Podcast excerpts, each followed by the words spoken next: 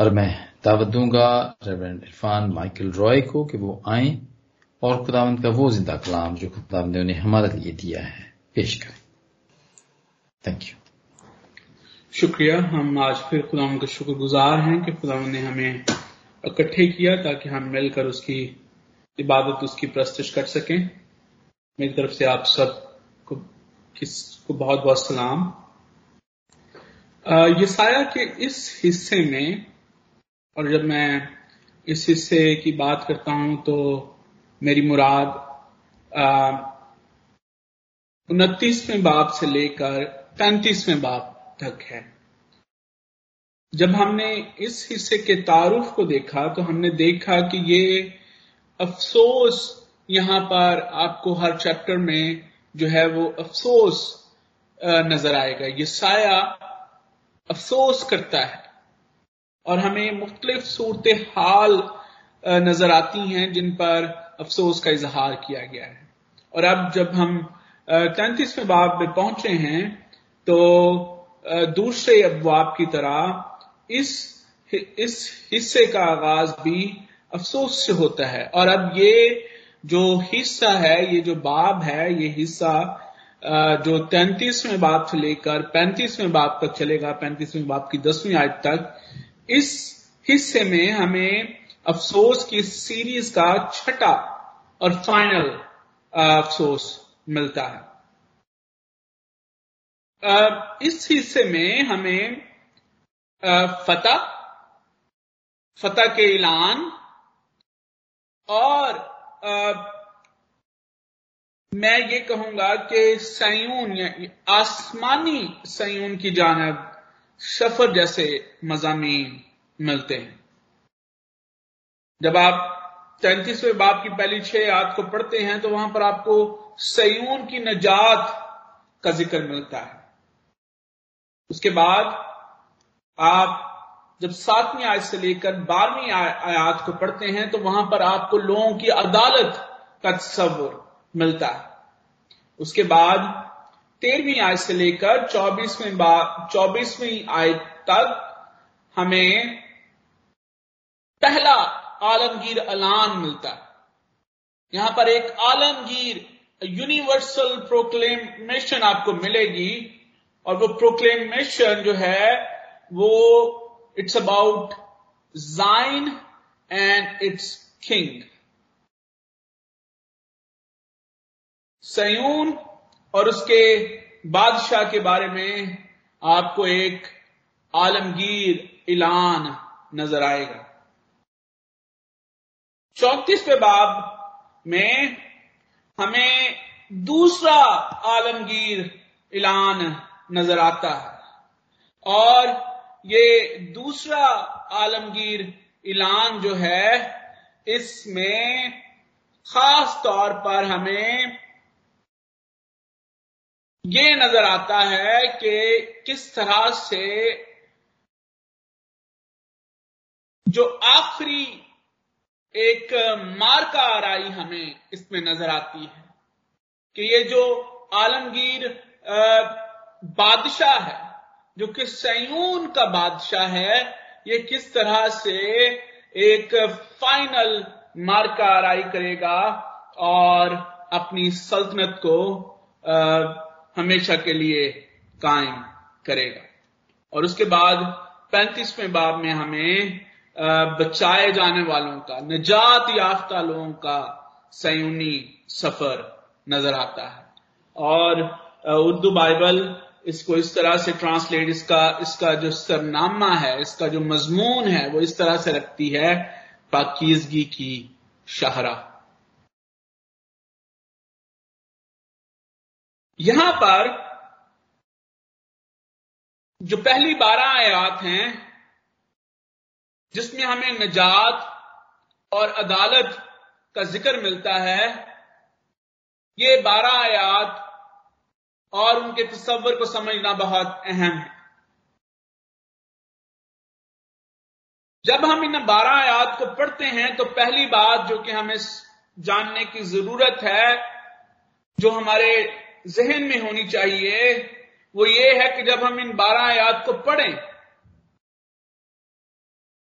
और फिर उनकी एप्लीकेशन करने की कोशिश करें इतलाक करने की कोशिश करें तो हमें इसके इमीडिएट कॉन्टेक्स्ट को समझना बहुत ज़रूरी है।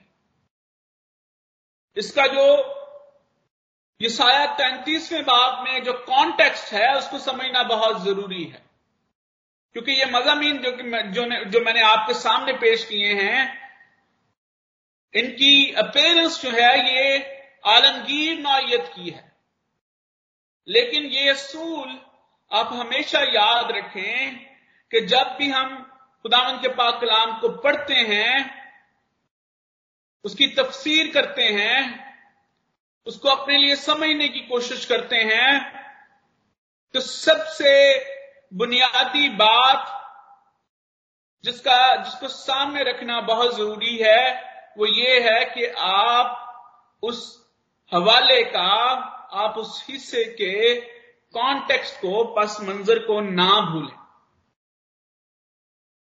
अक्सर ये देखने में आता है कि जब लोग एप्लीकेशन पे जाते हैं तो वो कॉन्टेक्स्ट जो जो हवाले का कॉन्टेक्स्ट है उसको बिल्कुल भूल जाते हैं।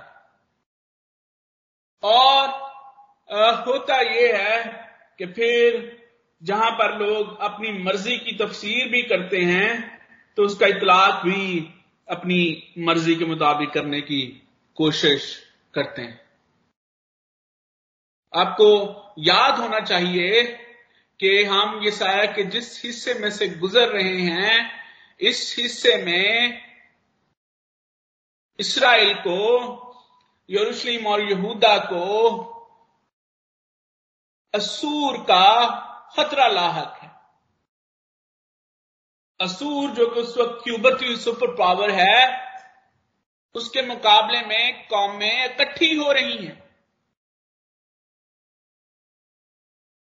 और यरूशलेम और सामरिया खुदावन की तंबी के बावजूद उन लोगों से, उन कौमों से इलाहाक करने जा रहे हैं, जिन कौमों से इलाहाक करने के लिए खुदावन ने उनको मना किया है। और अब खुदामंद ना सिर्फ़ यहाँ पर ये साया के वसीले से लोगों को ये पैगाम दे रहा है कि वो उन सारी कौमों के खिलाफ उठेगा, जिन कौमों ने खुदा के खिलाफ मार का अराई की है, जो कि खुदा के खिलाफ हैं, बल्कि खुदा उनके भी खिलाफ उठेगा, जो कि अहद शिकन है। जो उसके हुक्मों को तोड़ते हैं जो उन, उसकी बातों पर अमल नहीं करते। सो ये एक इल्तमास में आपके हजूर ज़रूर रखना चाहूँगा कि जब आप हवालों की तफसीर करते हैं और फिर उसका इतलाक करने की कोशिश करते हैं that's a that's a biblical जो होमोलेटिक्स है, मैं आपको समझाने की यहाँ पर कोशिश कर रहा हूँ, क्योंकि आप सब में से बहुत सारे लोग जो हैं, वो यहाँ पर खुदाम के पाक कलाम को पेश करते हैं। तफसीर का बुनियादी असूल ये है कि आप उसको, जिस पस मंजर में बात हो रही है, पहले आप उस पस मंजर की तफसीर और इतलाक करें, और उसके बाद आप आलमगीर तफसीर या इतलाक की तरफ़ जाएँ। अगर आपका इमीडिएट कॉन्टेक्स्ट उस चीज़ की को अलाउ नहीं करता कि आप उसकी, उसका आलमगीर इतलाक करें तो फिर आपको खामोश रहना चाहिए। याद रखें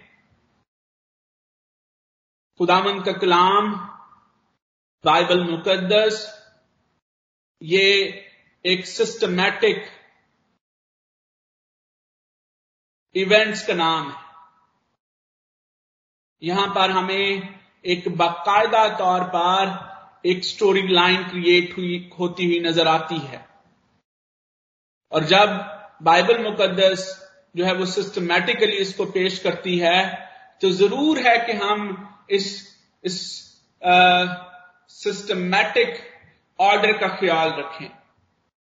हम इस सिस्टमैटिक जो वाकयात की तरतीब है इसका ख्याल रखें। बहुत सारी बातें जब हम सिस्टमैटिकली देखते हैं तो वो खुद खुद समझ में आ जाती हैं। खुदावन ने अगर मौका दिया, वक्त दिया तो मैं ज़रूर तफसील में इस बात को आपके सामने पेश करूँगा। यह भी याद रखें कि खुदावन के कलाम में बहुत सारी बातें ऐसी भी मौजूद हैं जिनका इतलाक इमीडिएट नहीं है, यानी उसका इतलाक फौरी तौर पर या उस हिस्से पर उसका इतलाक नहीं किया जा सकता, बल्कि वो ऐसे थीम्स हैं, वो ऐसे मजामीन हैं, जो कि एस्कटोलॉजिकल नेचर के हैं। और जिनका इतलाक जो है, वो आलन एस्कटोलॉजिकल नेचर का है। और जब हम ऐसे हिस्सों की तफसीर भी करते हैं और उनका इतलाक भी करते हैं तो हमें देखना चाहिए कि ये हिस्से जो हैं, या ये मजामी जो हैं, ये इनका इतलाक जो है, ये एस्कटोलॉजिकल है। यानी आखिरी बातों से आखिरी इवेंट से आखिरी, दिनों के आखिरी वक्त के के साथ इसका ताल्लुक है। जैसे कौमों की अदालत का जो कॉन्सेप्ट है, इसका इतलाक जो है, ये एस्कटोलॉजिकल है। जब हम अदालत की बात करते हैं तो फिर अदालत खुदा का कलाम अदालत को जिस तौर से हमारे सामने पेश करता है, वो ये है कि अदालत का कॉन्सेप्ट जो है, ये एस्केटोलॉजिकल कॉन्सेप्ट है। और जब हम अदालत की बात करते हैं तो हम उस वक्त की बात करते हैं, जब खुदामंद कौमों की अदालत करने के लिए आएगा।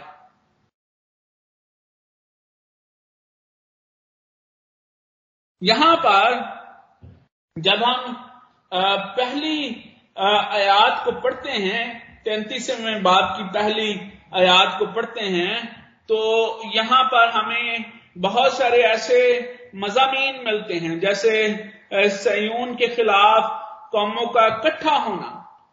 ये एक ऐसा मौजू है, ये एक ऐसा ख्याल है जिसकी जड़ जो है वो हमें खुदावन के पाक कलाम में शुरू ही से नज़र आए। यानी अगर कहा जाए तो हम ये कह सकते हैं कि ये एक ऐसा ख्याल है जो कि जिसका ताल्लुक प्री एक्सोडस इवेंट से भी हमें नज़र आता है। और फिर ये जो ख्याल है, ये पूरे पूरे कलाम में हमारे साथ हमें चलता हुआ नज़र, हमारे साथ चलता हुआ नज़र आता है। और ना सिर्फ़ ये जो है, ये हमें माजी में नज़र आता है, ये हमें इस कॉन्टेक्स्ट में नज़र आता है, जो कि यसाया का कॉन्टेक्स्ट है इमीडिएट कॉन्टेक्स्ट है, बल्कि ये इसके इस ख्याल को, ये फ्यूचरिस्टिक थॉट भी है। हम मुस्तकबिल में भी इसी पैटर्न को देखते हैं।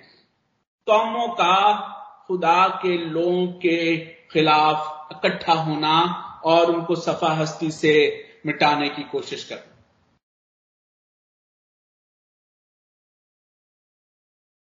खुदा ने बनी इसराइल से वादा किया कि वो उनको मिस्र से, जहाँ पर उनको एक्सटिंक्ट करने की कोशिश की जा रही है, जहाँ पर ये ऑर्डर नाफिज है कि अगर मेल बच्चा पैदा होता है तो उसको खत्म कर दिया जाए। खुदा उनको कहता है कि मैं तुम्हें निकाल कर एक ऐसे मुल्क में जहाँ लेकर जाऊँगा जहाँ पर दूध और शहद बहता है। लेकिन यहाँ पर यह बात समझने की ज़रूरत है कि क्या सयून में दाखिले के बाद लोगों की सूरत हाल बदली? क्या कौमों का उनके खिलाफ इकट्ठा होना और कौमों का थ्रेट होना बनी इसराइल को क्या इसमें तब्दीली आई? तो खुदाम का कलाम हमें बताता है कि यह खतरा खत्म नहीं हुआ। लेकिन अब इस खतरे की नौयत खत्म हो गई। इसकी नौयत तब्दील हो गई। और अब नौयत क्या है कि खुदा कहता है कि जो इसराइल को छेड़ता है, वो मेरी आँख की पुतली को छेड़ता है। खुदा अब इसराइल के खुदा के खिलाफ मार का आराई खुदा के खिलाफ मार आराई है अब खुदा के लोगों के खिलाफ जंग का ऐलान करना, खुदा के खिलाफ जंग का ऐलान करना। है अब लोगों के खिलाफ जंग, लोगों की जंग नहीं रही। अब ये खुदा की जंग हो गई। है और और खुदा अपने खिलाफ उठने वालों को जवाब देना जानता है। अब खुदा के लोगों की फ़िक्र बदलकर खुदा की फ़िक्र बन गई है और खुदा कहता है कि अपनी सारी फिक्रें मुझ पर डाल दो, क्योंकि मुझे तुम्हारी फ़िक्र है। जब हम पहली बारह आयात को देखते हैं तो जिस तरह से मैंने पहले आपके सामने अर्ज़ किया कि यहाँ पर हमें नजात और गजब के तस्वरात जो हैं, वो मिलते हैं। और जब हम नजात और गजब के तस्वरात को देखते हैं तो हमें ये याद रखना चाहिए कि ये हमें इसके इमीडिएट कॉन्टेक्स्ट को भी देखना चाहिए और हमें इसके एस्केटोलॉजिकल कॉन्सेप्ट को भी देखने की ज़रूरत है। खुदा ना सिर्फ़ हमें फौरी तौर पर निजात बख्शता है, बल्कि हम निजात की फुलनेस को एस्केटोलॉजिकल उसके कॉन्सेप्ट को जब हम सामने देखते हैं तो फिर हम उसकी फुलनेस को देखेंगे। फिर हम उसकी उसकी तजल्ली को जो है हम उस आखिरी वक्त में देखें। जिस तरह से बनी इसराइल के सयून में दाखिल होने के बाद भी उनकी सूरत हाल ऑलमोस्ट वैसी ही थी। इसी तरह से निजात याफ्ता लोग जब इस ज़मीन पर ज़िंदगी गुजारते हैं तो वो इस ज़मीन की सौबतों से, इस ज़मीन की मुशक्तों से, इस ज़मीन के, की सफरिंग से खलासी हासिल नहीं करते, बल्कि अब उनको फेस करने की नौयत इस तौर से बदलती है कि खुदा उनके साथ खड़ा होता। अब निजात याफ्ता लोगों की फिक्रें खुदा की फिक्रें। निजात याफ्ता लोगों की जरूरतों को खुदा जानता है। और बहुत सारे लोग जो कि ये आ, इस बात आ, पर गौर करते हैं कि खुदा जो है वो शायद जब हम निजात याफ्ता हो जाते हैं, शायद जब हम निजात से हम किनार होते हैं तो सारे हालात जो है वो बदल जाते हैं। और बार बार मैं स्टडी में आपके सामने इस बात को रखता हूँ कि जिस तरह से जब तक हम इस ज़मीन पर मौजूद हैं, जब तक हम ये जमीनी ज़िंदगी बसर करते हैं तब तक हम एक, हम ना सिर्फ़ तकदीस के अमल से गुजरते हैं, बल्कि इस ज़मीन पर जिस तरह से खुदा ने नू के साथ अहद किया कि जब तक ये ज़मीन कायम है, जब तक मौसमों का तब्दील होना होना चल रहा है, इसी तरह से हम इस मुशक्कत में से, इन सीज़न में से गुजरेंगे और फिर एक वक्त जब हम आसमानी सयून में दाखिल होंगे, तब हम तजल्ली हासिल करेंगे। हम इन सारी फिक्रों और परेशानियों को से खलासी हासिल करेंगे।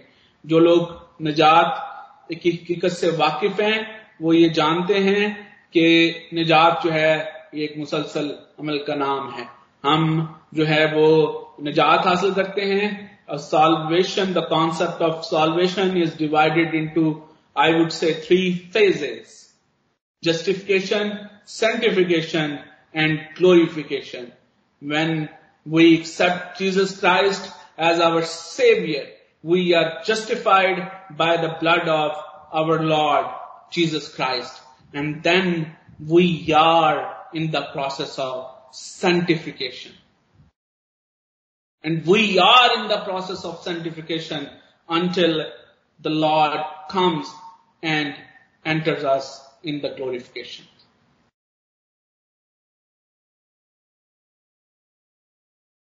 जब हम पहली आयत को यहाँ पर पढ़ते हैं तो पहली आयत में यहाँ पर हमें ज़िक्र मिलता है कि खुदामंद उस पर अफसोस कर रहा है जो कि गारतगर है गारत गरों पर खुदा जो है वो अफसोस कर रहा है।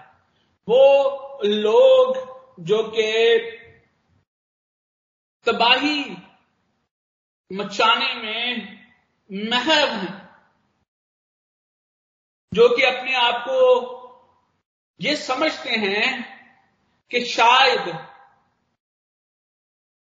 वो सब कुछ करने पर कादर हैं, वो सबसे ऊपर हैं और वो सब कुछ कर सकते हैं और उनको कोई ज़रूर पहुँचाने वाला नहीं है। और यहाँ पर, क्योंकि कौमों की बात हो रही है इमीडिएट कॉन्टेक्स्ट के मुताबिक, वो सुपर पावर्स जो कि अपने आप को खुदाओं का दर्जा देती थी। हमने, हम मिस्र जैसी ताकत को जानते हैं, जहाँ पर फराउन अपने आप को खुदा समझता था। और फिर इसी तरह से असूर के जो बादशाह थे, जो सरदार थे, वो भी अपने आप को खुदाओं के डिसेंडेंट समझते थे। और ये समझते थे कि शायद उन की तरफ़ कोई आँख उठाकर भी नहीं देख सकता। वो ये समझते थे कि शायद उनका मुकाबला करना किसी के बस की बात नहीं है। लेकिन खुदावंद ऐसे, ऐसी कौमों को ये यहाँ पर बताता है कि खुदा उन गारतगरों को गारत करेगा।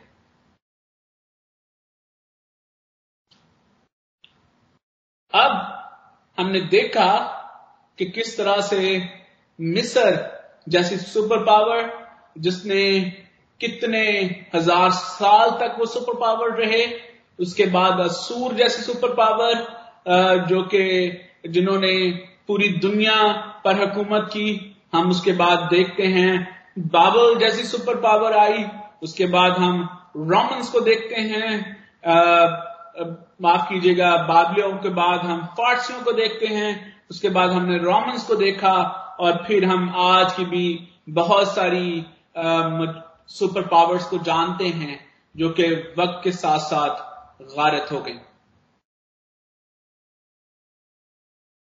ये सिलसिला इसी तरह से जारी रहेगा। जो भी अपने आप को इस तरह से सोचता या समझता है, खुदा के खिलाफ खड़ा होता है, खुदा उसको गारत करेगा। और जब हम इस पूरी आयत को देखते हैं तो हमें समझ आता है कि खुदा बहुत दफ़ा इन लोगों को भी अपने अपने इरादों के लिए इस्तेमाल करता है, और हम बहुत तफसील से असूर के बारे में देख सक, देख चुके हैं कि खुदा ने असूर को जो है वो इस्तेमाल किया अपने लिए और फिर खुदा ने असूर, असूरों के, असूरियों के गरूर को चिकना चूर भी किया।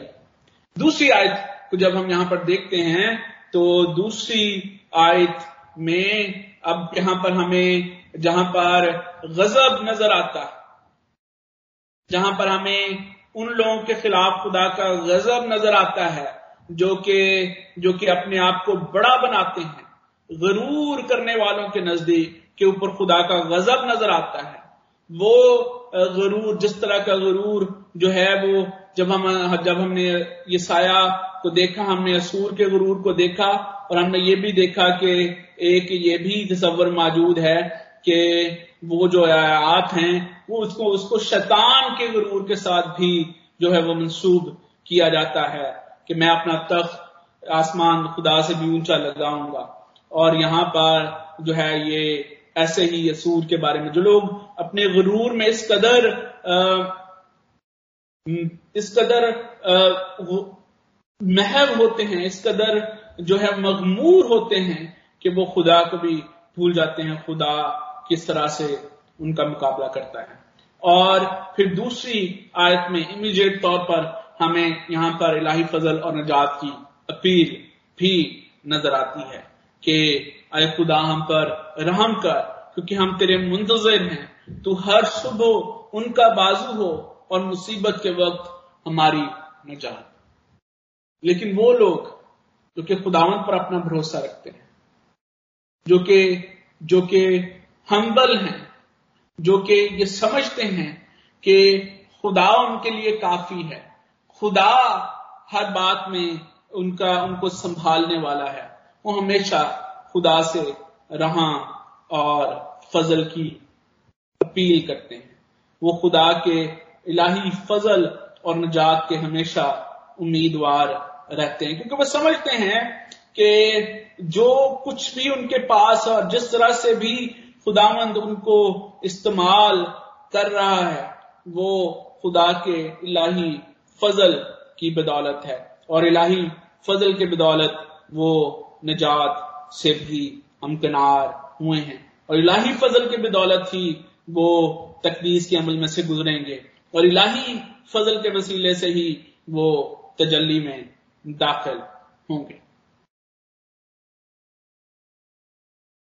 और जब लोग तसल्ली में दाखिल होंगे, जब उस नए शहर में लोग दाखिल होंगे तो फिर उस नए शहर की बरकत भी से भी वो माला माल होंगे। और हम हम देखते हैं कि बेशक खुदा ने सूर का मुकाबला किया और खुदा जो है असूर जो है, उसके बाद बाबल आते हैं। बाबियों का भी खुदा ने मुकाबला किया और फारस के जमाने में बेशक इसराइल वापस जो है वो यरूशलेम की तरफ़ आते हैं। लेकिन ये सारी बरकत जिनका ज़िक्र यहाँ पर हमें मौजूद है, बेशक हम हम इनको इनकी इनकी फुलनेस को तो हम नहीं देखते और फिर हम इस बात से हम किनार होते हैं, हमें इस बात बात का सबूत मिलता है कि इसकी जो एप्लीकेशन है, ये एस्केटोलॉजिकल इसका पॉइंट ऑफ़ व्यू है कि एक एक वक्त जब हम नए सन्यून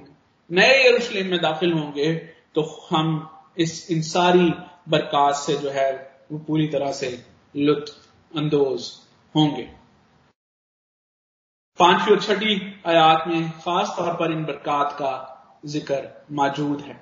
जब हम सातवीं और नवीं आयात को पढ़ते हैं तो वहाँ पर मातम मौजूद है। अहद शिकनों पर, खास तौर पर उन लोगों पर जो कि अहद शिकन है। जिस तरह से हमने इस सूरत हाल में नज़र आता है कि खुदा के मना करने के बावजूद लोग उन कौमों के साथ इल्हाक करते हैं, जिनके इल्हाक से खुदावन ने मना किया है और खुदा की अहद शिकनी करते हैं। और यहाँ पर हमें अहद शिकनों का अंजाम जो है, वो नज़र आता है। तो बहुत बहुत दफ़ा हम जब निजात की बात करते हैं तो हमें इस हकीकत को नहीं भूलना चाहिए कि there is there is no concept of universal salvation माफ़ कीजिएगा जब हम मैं यूनिवर्सल सॉल्वेशन की बात कर रहा हूँ तो ये ये इस तौर से बात है कि बाइबल मुकदस हमें अदालत का कॉन्सेप्ट भी पेश करती है। सो so, शुरू ही से हमें वो लोग भी नज़र आते हैं जो कि फजल के फरजंद हैं और शुरू से हमें वो लोग भी नज़र आते हैं जो खुदा के कहर के फरजान हैं जो अबलीस के फरजान हैं। और खुदा जो खुदा के फरजान हैं फजल के फरजान हैं अहद के फरजान हैं खुदा उनको नजात और नजात की बरतों से हमकिनार कर, करेगा करता है और करेगा और जो अबलीस के फरजान हैं। जो कहर के फरजान हैं वो अदालत के वक्त रोज़े अदालत के वक्त वो हमेशा की सजा की हमेशा की आग के आ, उनका मुकद्दर होगी। बहुत दफ़ा जब लोग निजात की बात बात करते हैं तो आजकल बहुत ज़्यादा देखने में आता है कि एक यूनिवर्सल कॉन्सेप्ट नज़र आता है कि शायद ऐसा होगा कि सब लोग जो हैं वो बचाए जाएँगे। माफ़ कीजिएगा, ये कॉन्सेप्ट बिब्लिकल कॉन्सेप्ट नहीं है।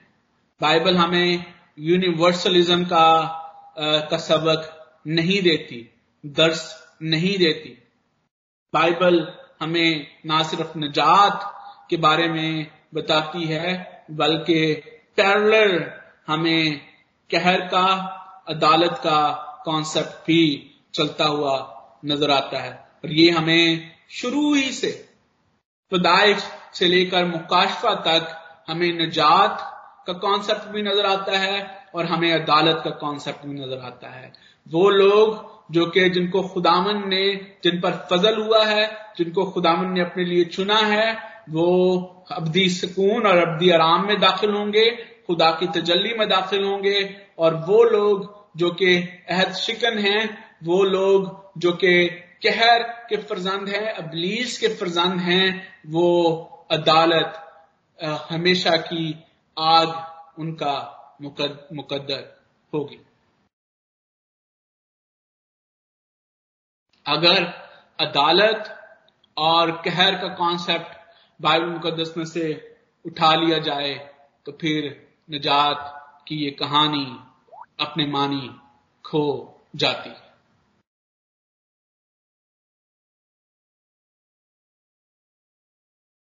खुदामंद का पाकलाम सादा और समझ में आने वाला है, लेकिन उसके साथ साथ हमें बाइबली असूल हमेशा अपनी निगाह में रखने चाहिए।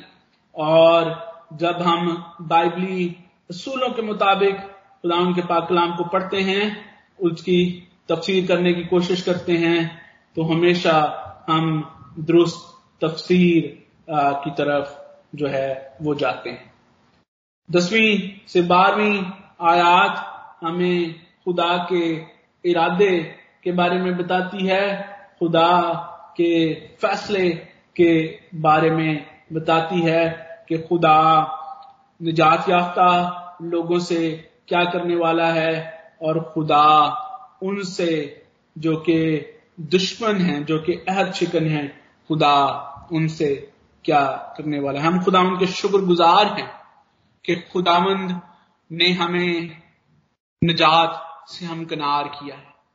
ना हम, ना सिर्फ़ हम इस ज़मीन पर रहते हुए उसकी बादशाही का हिस्सा है और उसकी बादशाही की बरकत से लुत्फ अंदोज होते हैं, बल्कि एक दिन हम उसकी उस आसमानी शहर में भी दाखिल होंगे।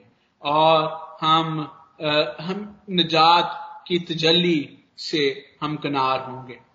और हमें ज़रूरत है कि हम निजात के इस पैगाम को ना सिर्फ़ लफ्जों के वसीले से, बल्कि अपने अमल के वसीले से भी लोगों तक पहुंचाएँ, ताकि जिनको खुदावन ने अपने लिए चुना है, वो निजात की इस बरकत को भी हासिल करें और उस हमेशा की आग से निकल कर ज़िंदगी में दाखिल हों खुदा इस कलाम के वसीले से आप सबको कसरत के साथ बरकत करें आमीन आमीन आमीन Amin. Thank you very much reverend for Michael.